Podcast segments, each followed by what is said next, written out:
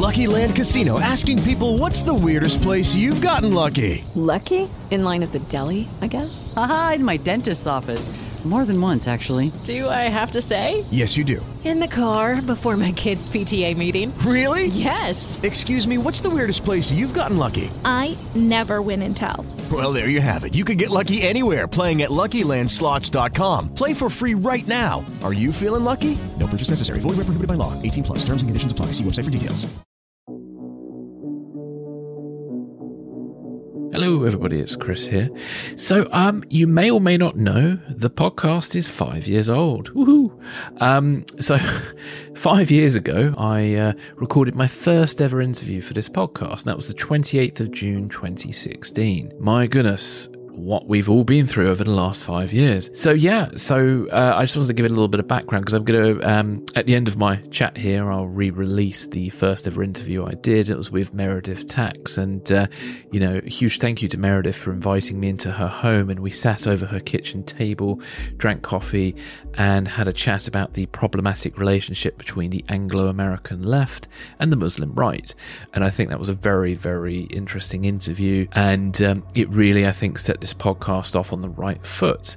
And um, yeah, so the story behind that episode, just a little bit of behind the scenes, I made a bit of a, a bodge up when I originally was going to record that interview. So I was scheduled to record my chat with Meredith about a week before, and I went to her house and uh, got all my recording equipment out, and she and I were chatting away, and my recorder just wouldn't turn on.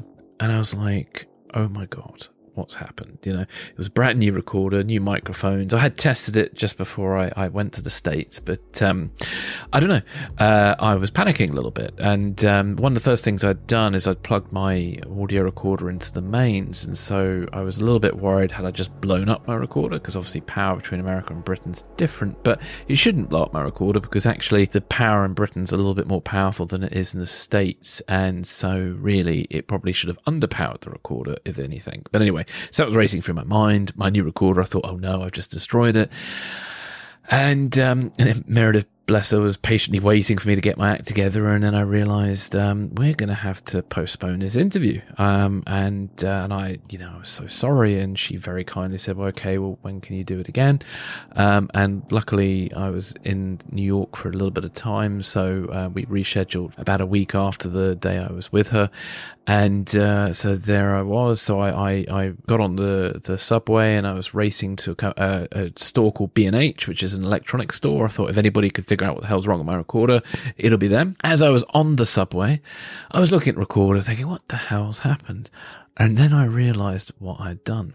Now, I didn't tell Meredith this. I haven't told anybody this really for about five years. So, uh, a little secret coming out here. But um, on the recorder on the side, um, it had a little, it had a switch which says hold, and that hold switch locks the, um, it kind of locks up your recorder so you can't accidentally, so when you're recording, you can't accidentally stop it, and vice versa. If you've recorded something, you know, it can't activate itself in your bag because one of the dangers of audio recorders um, is the buttons are quite easy to touch um, or, or, hit things in your bag and activate the recorder, and the, you know, the shock horror would be and accidentally wipe your interview or something. And that's why they put a hold button on it. So I, I somehow I'd engaged the hold button without realizing it. Didn't even, in my kind of craziness, um, trying to sort out what was going on whilst chatting to Meredith, I just for some reason didn't clock that the hold button had engaged, and that's why it wouldn't turn on. So. so um, so yeah. So the interview was a week later than than planned um, and uh, yeah it was all because of that. So there we go. So i thought i'd just share a little tidbit. So um, i'm resharing the first ever interview just for a bit of fun. I, I did a slight bit of audio work on it just to make it sound a little bit better than it originally did. It was recorded with lapel mics. Obviously nowadays i use a lovely mic called an sm58 which is a totally different audio experience to the lapel mics that i use um, they were uh, Rode XLR lapel mics, which are absolutely fine, but they just don't quite have the vocal presence of a, a microphone like the mighty SM58 does. So, um, so forgive all that, but uh, I think it's a very interesting interview. I think as we are approaching the 20th anniversary of 9/11, I think it's still a relevant interview as much now as it was um, then, uh, five years ago. So I hope hope you enjoy it. If you haven't heard it before, you know, I hope you enjoy it. If you have heard it before, um, I hope you still enjoy it. Um, obviously, feel free to skip it. But uh, just before I finish up, I just want to say a huge thank you to all of you um, who've stuck with me for five years. I mean, not many people want to hear me banging on for five years, and uh, I really, really do appreciate you taking the time to listen to me once a month. I don't know what to say, but the good news is that this podcast I, I, intend to keep going as long as I can with it. Um, originally, it was supposed to be a five year project, but um, as I hit the five year mark, I have no intention of stopping. I really enjoy making these episodes. You know, as I've said before, especially as a freelancer, sometimes it's difficult to do more than one episode a month. So, so I will stick to that commitment. I'll always deliver one episode a month unless I say otherwise. But sometimes, if I can, I'll, I'll release more than one episode a month. Hope you enjoy what we come up with over the months ahead.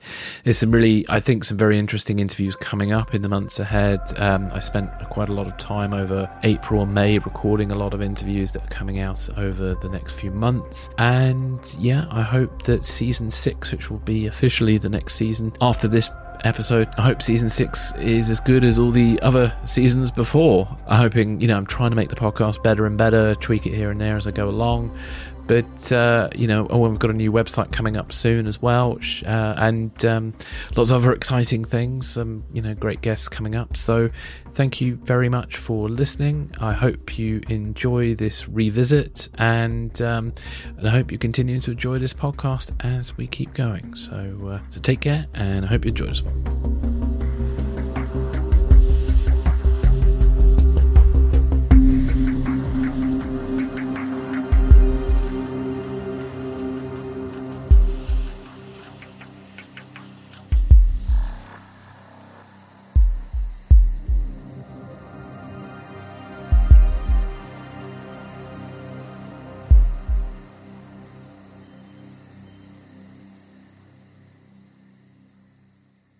On today's episode of the Dry Cleaner Cast, we go on location to New York to meet author Meredith Tax, who's written two fantastic books that we will discuss.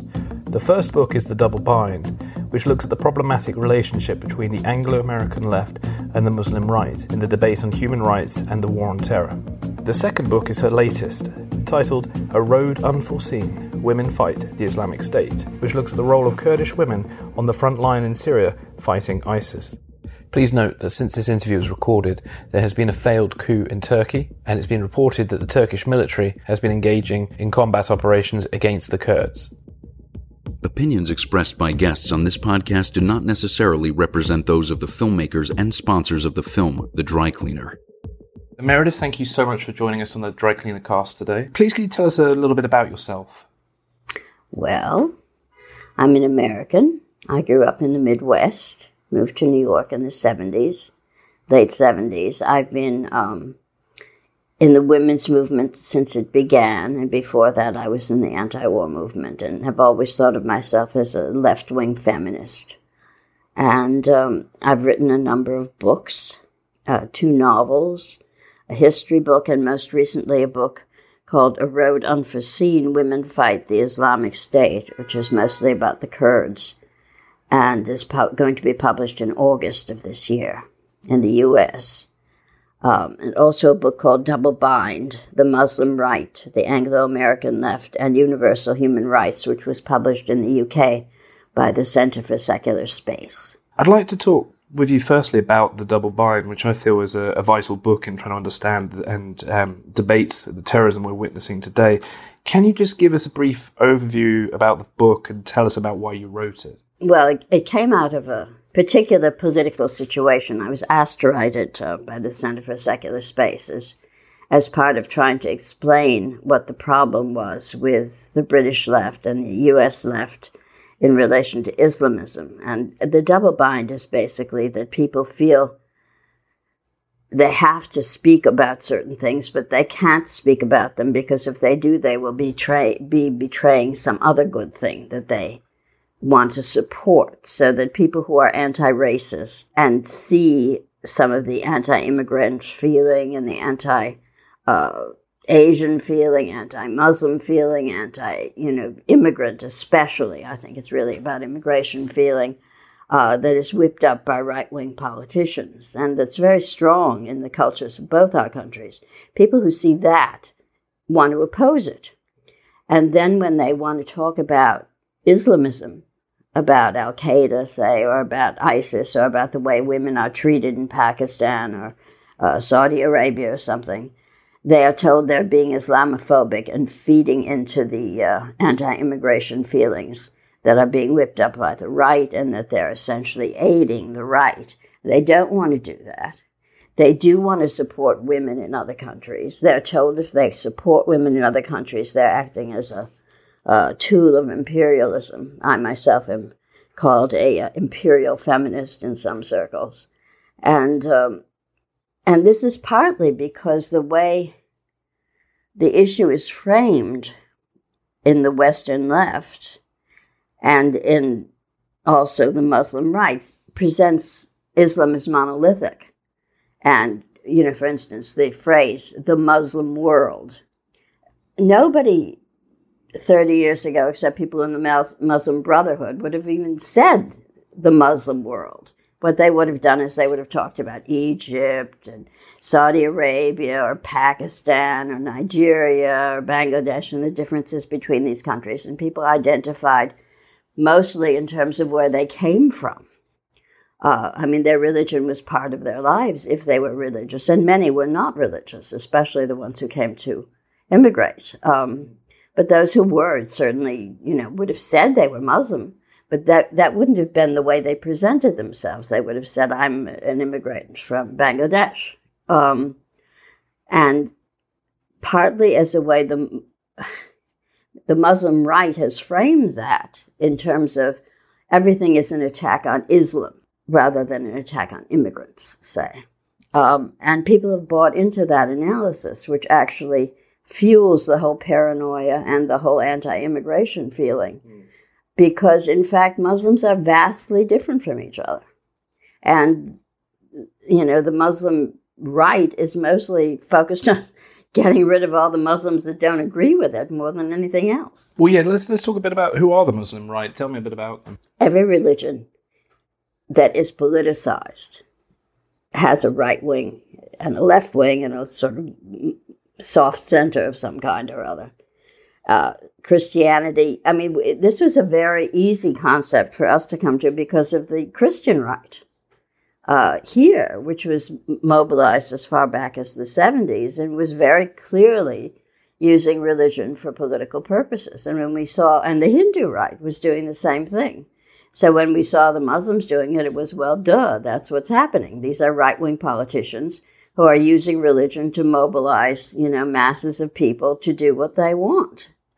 Big deal. But, you know, of course, they hate this description. Mm-hmm. They say, you know, this has nothing to do with politics, this is all about religion. But in fact, the whole premise that they're operating on is that religion and politics are one thing and that they should be interpenetrated. Mm-hmm. And this is a, you know, right wing fundamentalist uh, approach to politics. And it's exactly the same as, you know, the settlers in Israel and the most crazy Bible belt, Bible punchers in the South and and you know the Hindu right in India. And a lot of commentators want to kind of present the Muslim right and the Muslim right themselves, like present themselves kind of as traditional Islam and, and the traditional approach, but that's not correct, is it? I don't think it is. No, I mean, first of all, they throw out most of the tradition. They want to go back only to the uh, Quran and the Hadith and throughout, you know, hundreds and hundreds of years of commentary and interpretation by people all over the world that have tried to figure out, well, how do you actually apply this? And, you know, other religions have this kind of commentary too. You know, say, what does it mean that you can't, you know, do such and such on Saturday? You know, what does that mean you should actually do? How does that adapt? Uh, how do we change? I mean, in a world, this was written about a world when people rode around in donkeys. How do you adapt that to a city where people take the subway? you know, and that's what interpretation is. And so they're just saying, no, throw it out, throw it all out. And the, there is no interpretation. There's only the original word. But of course, there's interpretation. They have an interpretation, and their interpretation is that we should go back to the sixth century, and you know stone people for adultery unless they can produce unless the woman the man doesn't have to unless they can produce four witnesses saying they were raped you know. So it's not that they're going back to tradition they're going back to a very selective interpretation of one strain of islam.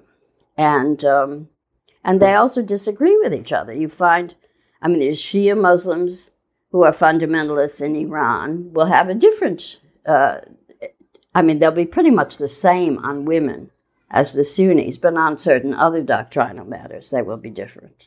But mostly, you see, it, it, they both want to be the head guy. They want to be in charge and be the ones who tell everybody else what to do.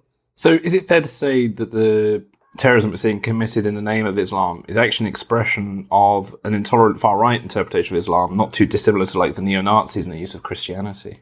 I think so, yes. And I think that's why, um, I mean, when you look at what Daesh actually says and what, they what they want, um, it, there was a, a, very interesting thing called the ISIS Papers that was published by The Guardian uh, with a, a, section of uh, uh, called Principles in the Administration of the Islamic State and um, how it should be proceeding and how it should set itself up. And basically, it presents a completely paranoid view of uh, history since the Sykes Picot Agreement uh, from the point of view of Sunni Arabs. It says everybody else has something. We're the only ones who don't have anything. Uh, and this is because it, we are the ones who believe in what the Prophet Muhammad really says. So they have to try to keep us down. And um, that's why they're giving land to the Kurds, and that's why Iran is powerful, and um, that's that's why everybody is against us. Um, and for that reason, uh, we have to be against everybody. This is a quote: "We'll take as much as we can and kill anybody who's in the way, and enslave their women and uh, all their assets." And I mean, when you look, I mean, look at compare this to what Hitler's view of the world was. It's very similar in the sense of victimization. So everybody's against us. We are the ones who are pure. We're the only ones who really are doing what you're supposed to do and who are sticking up for our race and, um, and, you know, manipulating this kind of sentiment of grievance and, and loss and, you know, being losers and having everybody against you um, to set up a, a group of people that's going to go out around killing everybody, and uh, and making that very consciously into a force that is meant as a weapon to kill everybody and to take over a certain territory. And that's why I think you know the idea that they can be contained. I mean, they may be containable militarily, but those ideas are not containable. Those ideas are, are you know, Nazi mm. only in a religious framework. Mm. And they will not stop. They have to really be defeated, both ideologically and, I think, militarily, mm. because they're a danger to peace as long as they, they are able to mobilize. Mm. And that's a very difficult question: is how do you defeat them in either area? Um, and to me, that's one of the most interesting things about the role women are playing in the region. Why is it you think so many on the left sort of um, fall into situations would end up giving a platform or show solidarity with members of the Muslim right? They wouldn't do it if they, if they were a member of the Ku Klux Klan or neo-Nazi. Is it a case of cultural ignorance or is it something else? I think it's um, a combination of wanting to stick up for who they see as the underdog uh, in the case of prisoners in Guantanamo, for instance, quite justifiably saying that their human rights have been uh, taken from them. and They've been treated in a way that is beyond the rule of law, all of which is true, and how the rule of law must be restored. I completely agree. I think their rights should be defended. But there's a segue from that to saying, from saying they have human rights and their rights should be defended to saying to seeing them as themselves in some way defenders of human rights when in fact most of the people in Guantanamo are there because they were related in some way to the Taliban, or unless they were picked up by mistake, which just did happen to some people.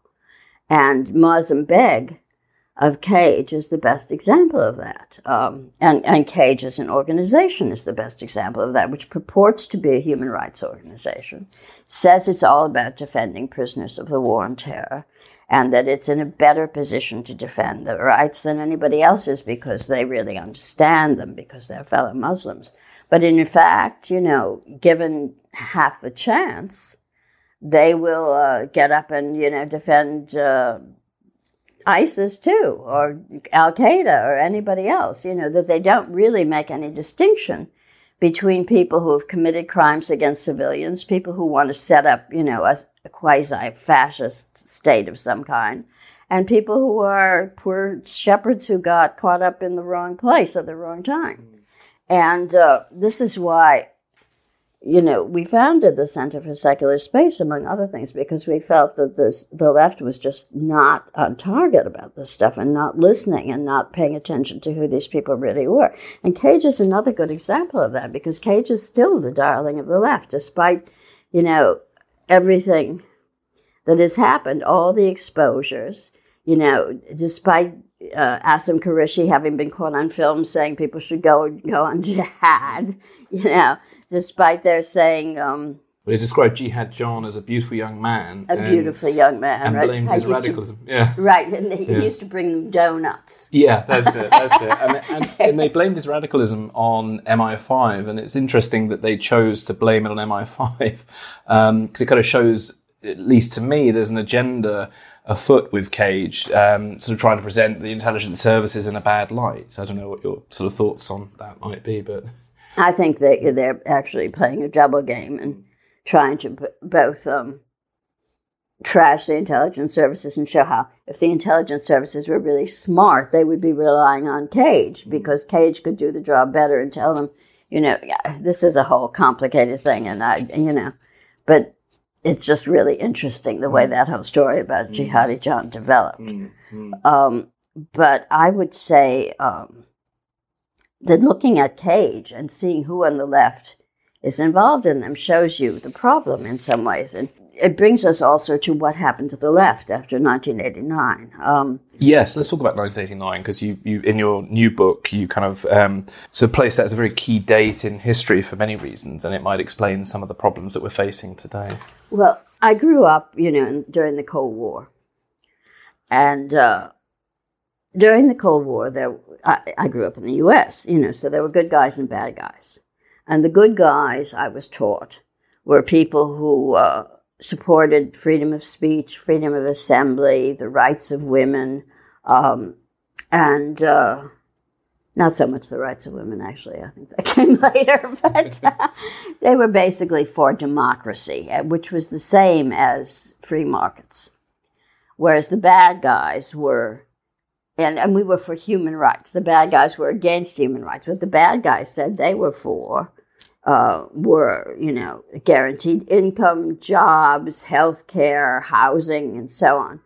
And, um, and both had part, actually, of the human rights analysis, but the world was split in two, and you had to be on one side or the other, and they really hated it when somebody tried to be in the middle, like India. And um, in 1989, that whole analysis just fell apart because it became clear that the people who were in the Soviet bloc and a lot of the other communist countries really didn't like it. You know, they voted with their feet as fast as they could to get some of the consumer products that were the pride of the West, and also, you know, some of the democratic rights that were the pride of the West. And meanwhile, people in the West still had no housing rights, no union rights, and no health insurance, blah, blah, especially here.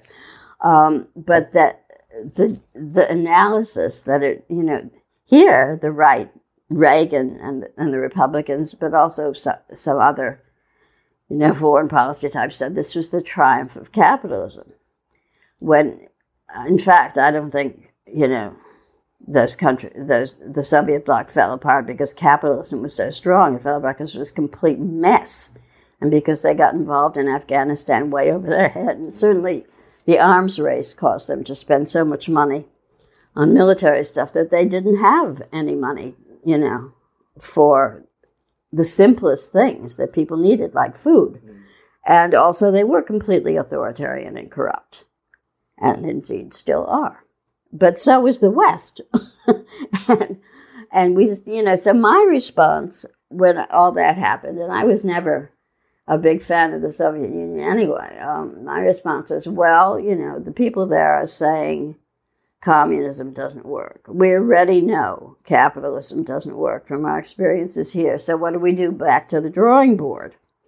But other people were very attached to that bifurcated notion of the world and unable to or unwilling to rethink a lot of that. So, uh, what a lot of those people on the left was, they kept that notion that the world was divided into goodies and baddies, and they had always been on the side of the Soviet people and, you know, all the other revolutionary countries and the anti colonial struggles, which were supported by the Soviet Union, partly as a way of getting at the U.S. Um, you know, so they had rival teams in different countries. Uh, so th- these people on the left, saying the Stop, Stop the War movement and so on, just kept that analysis that the U.S. was responsible for everything bad in the world, and you know that uh, the U.S. had to be opposed no matter what it did, and it got into you know the enemy of my enemy is my friend. So if the U.S. was against um, Al Qaeda, well, I mean, they wouldn't exactly say they were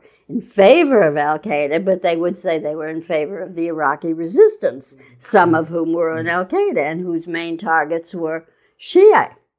You know, so they, you know, the Iraqi, every, everywhere you went at one point, you heard support the Iraqi resistance. And, uh, you know, the Iraqi resistance ranged from patriotic people who wanted to resist American occupation to uh, mafias and thugs and jihadis who wanted to kill Shia. And it got, you know, so, and, and you know, the woman thing comes into it because, for instance, the Stop the War movement is, is infamous for having allowed um, segregated seating in some of its meetings. I mean, an anti-war movement where they separate the women and the men. Come on, you mean you wouldn't even think that was possible. This is supposed to be the left. We're supposed to stand for equal rights for women. Well, that was what the Islamists who they were working with wanted. Mm, And it, and Labour have been accused of in the UK have been accused of doing that in certain boroughs, um, Really? political meetings as well. Yeah, And it's also a problem in certain universities now. yeah. I mean, that the Islamists are much stronger in terms of having a strong public face in England than they are here. Here, we're still we're still so McCarthyist that people are afraid to do anything a lot of the time. But it doesn't mean they aren't saying it or thinking it. Mm. In your book, you list five wrong ideas about the Muslim right. Could you just talk us through them? The first idea comes from what I was just saying, which is the idea that the Muslim right is anti imperialist because it is anti US. First of all, it's not anti US.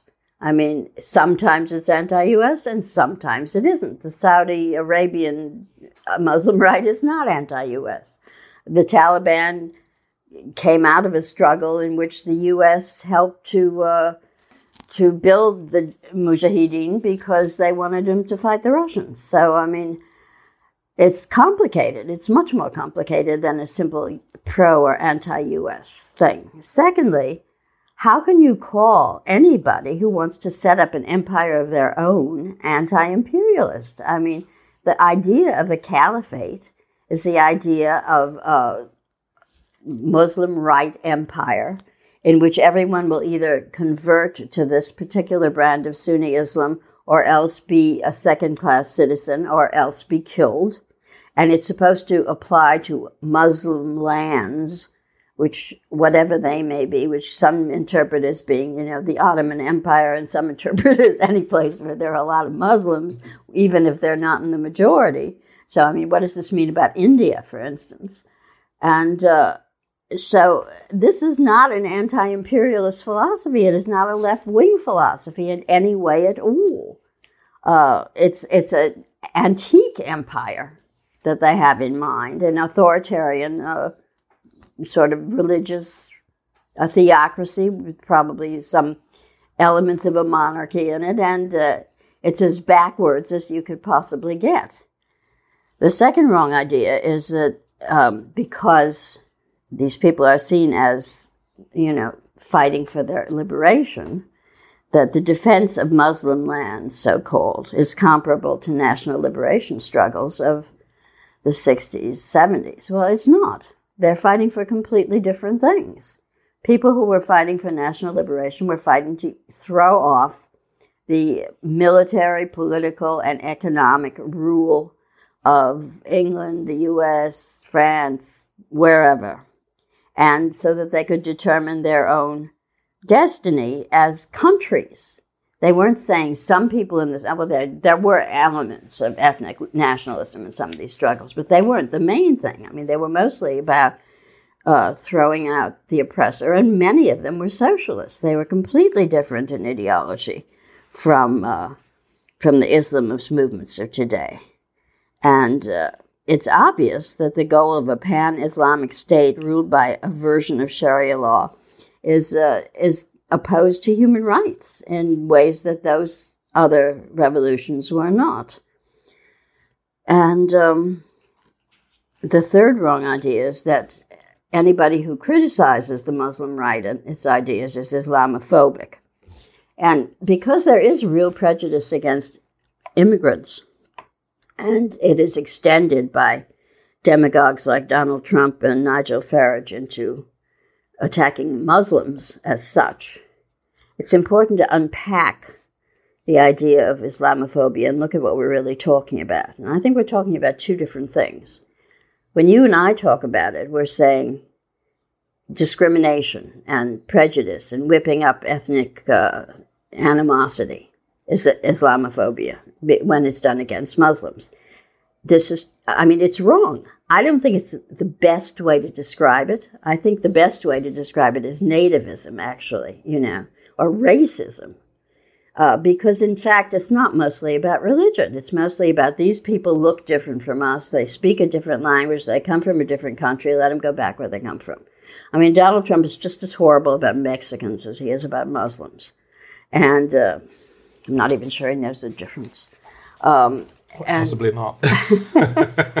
he, he, likes immigrants, but only if they're white, and he can marry them. Um, but uh, so that's one kind of anti-Muslim, let's call it prejudice, and another. Mm. But but the the word Islamophobia is also used by the Muslim right to mean anything that criticizes Islam.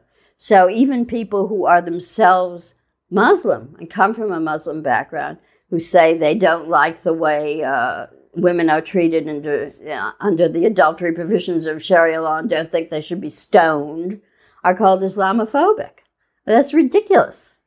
Has, I mean, you know, you can't have any, you know, why should anything be shielded from criticism uh, just because it's a religion?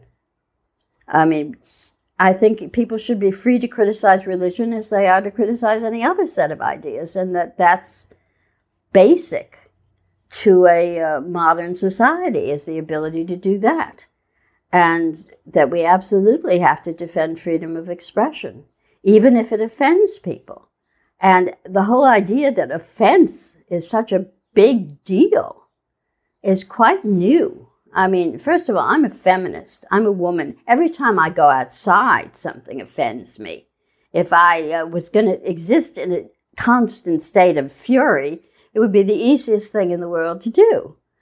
I mean, it's partly a choice to get offended by everything, and it's a political stance, which I some feminists do have, but I'm not one of them. I because I just don't want to live in a state of rage.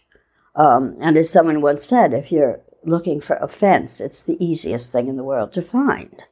Um, but, you know, I think that people have to just deal with the fact that if you're going to live in a pluralistic society, people are going to say things that annoy you sometimes. And the way to answer them is to trash them right back and argue with them and say they're wrong instead of uh, try to make laws against them saying stupid things. You can't make laws against stupidity. The fourth wrong idea is that terrorism is justified as part of the struggle. And this is an idea that's been strong on the left as well as the right. But I don't agree with it. I think that terrorism is a, almost always a losing strategy because it hits civilians and it alienates the people that you most want to have on your side, and is you know sets up a, a situation where is if your side does win, everybody's still going to be afraid of you, and you're going to be the ones with guns, and they're going to be the ones without guns, and this is not the kind of society that I would want to live in. And, you know, then there's just an, ex- the fifth idea is really the same as some of the others, but it's particular to feminism, which is that any feminist who criticizes the way women who are treated within Islam is an ally of imperialism. And this is said about, you know, any, I mean, the thing that's the most ridiculous is this is said about all kinds of women living in Muslim majority countries. So, you know, uh, women in Pakistan who criticize certain cultural practices or the use of religion in Pakistan are called native informants for people like me. I mean, it's just gross. So, Meredith, how can we debate Islamist terrorism without feeding into far right narratives of our society? Uh, this is getting us back to where we just were about native informants. I mean, in all of the in all of the countries and situations where there is a Muslim right, and particularly the ones at war, there are left wing people, trade unionists, feminists, community organizations, even nationalist groups who are trying to fight them. And it seems to me critical that those are the voices we should be supporting and finding and going and looking for instead of saying things like, oh, the Syrian, there is no Syrian opposition, there's only the Muslim right and the Assad government. We have to choose. I don't think that's the case. I think that the Syrian opposition is very fragmented. I mean, the democratic opposition, because there's been no way for them to meet or get together, and they've been excluded from all the uh, big power negotiations. But uh, that doesn't mean they don't exist. And in the same way, the Kurds are a, a strong, strong voice for all the things that people in the left uh, used to hold dear, like uh, pluralism, like uh, democratic rights like economic solidarity, cooperation, uh, secularism, by which I mean not anti religion, but the attitude that the state or whatever kind of government you have is not dominated by religion, and feminism and equal rights for women.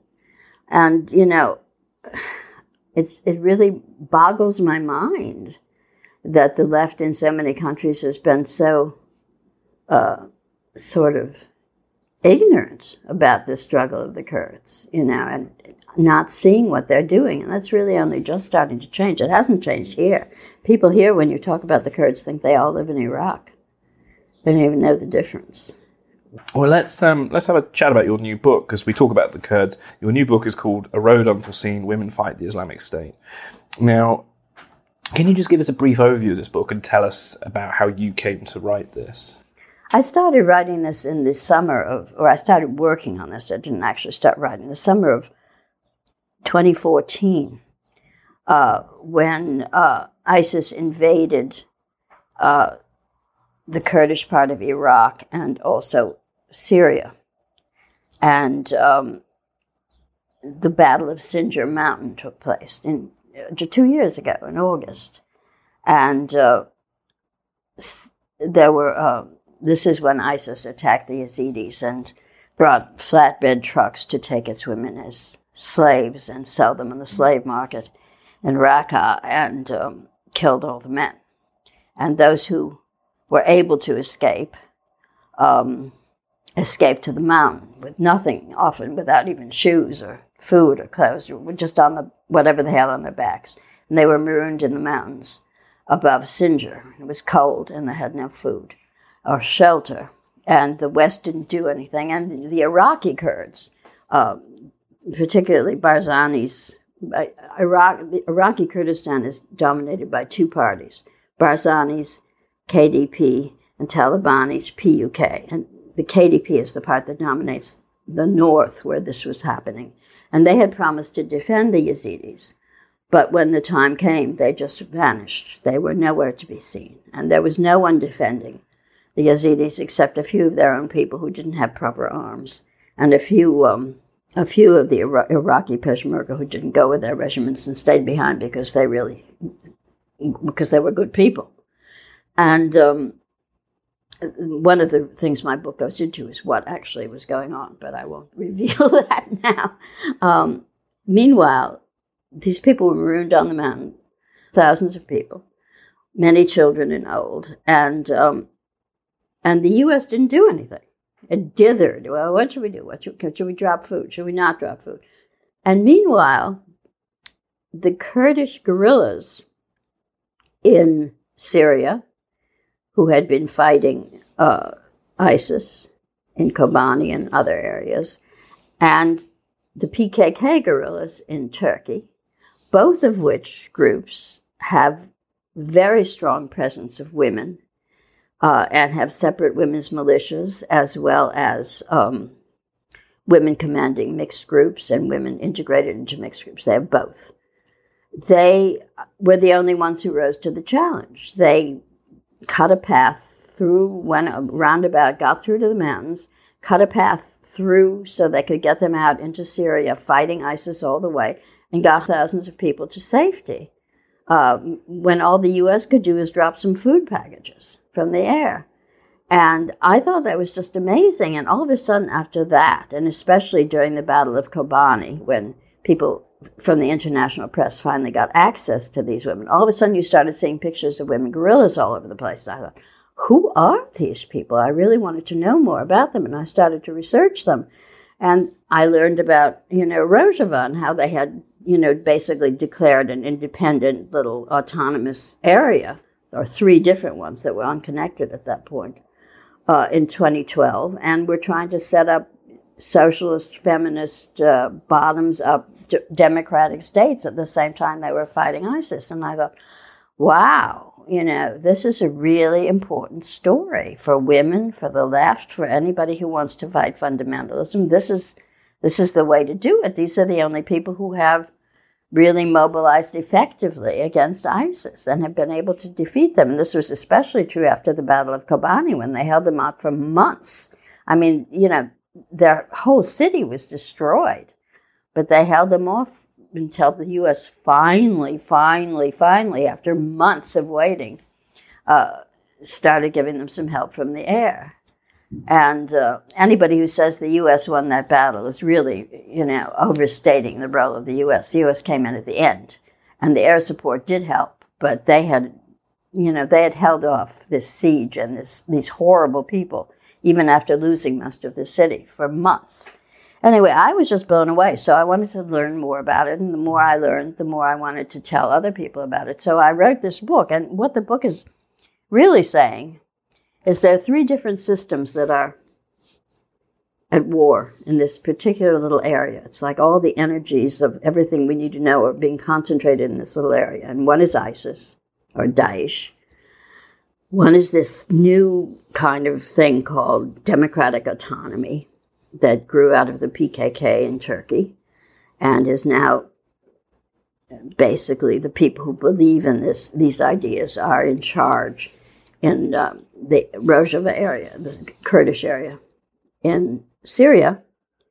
And um, and then the third is this bizarre sort of amalgam that you, of, a, of tribal feudalism, patriarchal rule, and a modern petrostate that you have in Iraq, uh, which is notoriously corrupt, yet you know has some of the U.S.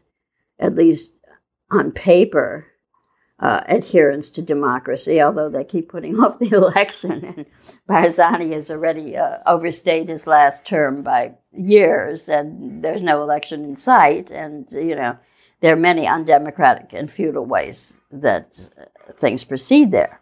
But it's still better than a lot of the rest of the Middle East in terms of uh, people's ability to function openly and, uh, and the rights of women, which are adhered to on paper, if not in practice. So I'm saying these are the three alternatives that much of the world is facing this kind of amalgam of feudalism and capitalism and militarism that's Iraq, this democratic autonomy, and then this horrible, violent theocracy, which is, you know, the Muslim right, to get back to the Muslim right. Daesh may be its most violent form, But the ideas that Daesh has are not really all that different from those of Saudi Arabia or those of the ruling party in Turkey, the AKP, which is also fighting the Kurds. And yeah, Turkey is a NATO ally and is in a very playing a very kind of complicated game. It appears, um, especially against the Kurds, and there's, there's, an awful lot of things going on with Turkey. Do you want to tell us a little bit more about sort of Turkey and the relationship and the Kurds? During the Battle of Kobani, it became clear that Turkey was saying it wanted to be the U.S. ally in terms of fighting Daesh, but was actually aiding Daesh in certain ways. It was aiding them by cutting off all military supplies to the Kurds and all medical supplies and all food and putting them under siege, and by pressuring its allies in Iraq because its ally, I mean, just getting back to Iraqi Kurdistan for a second, um, uh, it's completely dependent economically on Turkey. Uh, the major investors there are all Turkish, and you know it's it depended on, and they they can't or they haven't really you know acted in solidarity with the Kurds in Syria or Turkey very much because you know the Turkish government is pressuring them in the other direction, and there are also rivalries for leadership. But anyway, so Turkey put Kobani under siege at the point when it was being attacked by Daesh and made things much, much worse and has done so ever since. And it was also covertly, I mean, I don't know if you can say this, I mean, I can't say that Erdogan knew exactly everything that was going on, but I will say that his daughter was in charge of a particular little secret uh, operation to get uh, Daesh fighters medical treatment in private clinics in Turkey. That was exposed by one of the nurses and has been exposed more since.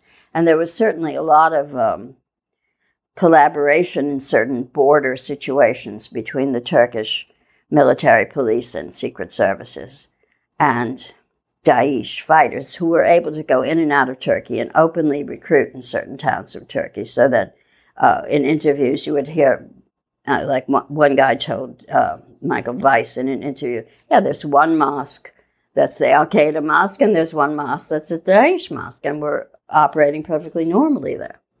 You know, so Turkey was not a reliable ally in terms of any kind of NATO mission or U.S. alliance. And it also has this historic, horrible, uh, I think, genocidal almost, pretty close, um, approach to its minorities, you know, which first was used on the Armenians, definitely genocidal, and has been used uh, since the 40s on the Kurds. And any anybody who um, fails to integrate and become a regular, good, you know, Sunni, Muslim, uh, Turkish speaking uh, uh, citizen uh, should be basically killed or driven off their land, driven out of their houses. And they're, they're, ha, there's a civil war going on there now in Turkey because they have, I mean, it's a whole long story going back to the last election. The Kurds finally managed to organize a party uh, together with elements of the left, the new left, especially the feminists and gays, and some trade unionists, um, who uh, Uh, and the, that party is the HDP, and they won enough votes in the last parliamentary election to be seated in parliament as a regular party. They had over, they had, I think it was thirteen percent, and instead of dealing with it and forming a coalition government, as he was required to by the constitution, Erdogan has decided to move ahead and become an authoritarian military ruler. And has made war on the Kurds ever since, in some cases with help from ISIS. Whether or not this help was deliberately arranged, I cannot know. But, you know, somebody blew up uh, a big demonstration in Istanbul that was all the allies of the Kurds, and he used that as an excuse to um, make it impossible to vote in certain Kurdish areas. And basically, the, the run up election, which he called instead of forming a coalition government, uh, was so violent and um, so many people were displaced from their homes that they couldn't vote. uh, that uh, the Kurd they still kept ten percent, but they lost a lot of votes, and people are terrified. And meanwhile, you know, he's the Turkish government is pursuing a scorched earth policy in a whole southeast area of Turkey, which is very similar to what you know the U.S. did in Vietnam. It's basically you level a village, depopulate it, drive the people abroad or into the cities, and just take it over, and then there's no more base for the guerrillas. And this is all in the theory that this, they're fighting the PKK, but in fact, it isn't the PKK. The PKK are mostly fighting in Syria. It's um, it's kids. Mm. What do you think the future holds for women who fought against ISIS? Is this a turning point in the Kurdish community and possibly for women in the Middle East? It could be. It could be. Indeed, for women in the Middle East. I mean, certainly, it, I mean, the kind of situation that they've set up in Rojava is they're, they're not only integrated into the military and having their own militias, but they are 40% or more of every civil society organization, every um, administrative group, every quasi governmental operation, every uh, group has to have two co chairs, one male and one female. So they're changing the, um, the way things operate from the top and the bottom at the same time by giving all these women political experience. And it's not going to happen instantly. This is a very, very traditional rural society where women, until a few years ago, often didn't go out of the house. They, if they worked at all, it was in agriculture. Or it's just stuff they could do at home. I mean, they're very traditional. There's honor killings. There's FGM. There's all this. Uh, FGM's mostly in Iraq, but um, there's all the usual kind of stuff that you find in a very heavily rural, tribal, patriarchal situation. So they have to change a lot, and they're doing it very quickly. But the fact that they've really made a separation between religion and the state, that they have made public commitments to feminism being part of their ideology and to the need not only for equal rights for women in the Western sense, but for the leadership of women, because women have different or better ideas in many cases. Um, it's very remarkable. It would be remarkable anywhere.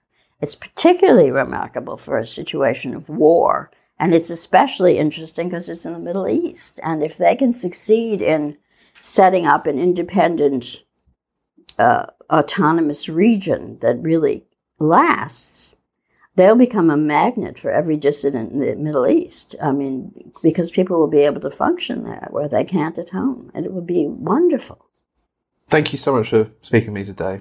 Where can listeners find out more about you? I have a website, which is my name, meredithtax.org. All uh, sections of a lot of my essays that I've written over the years are up there. Links to buy all my books are up there. Uh, and there will be a whole separate page where I wrote Unforeseen uh, about this book and the continuing struggle as it develops in the region. So I think that's where I would go first, is meredithtax.org. And Thanks for listening. This is Secrets and Spies.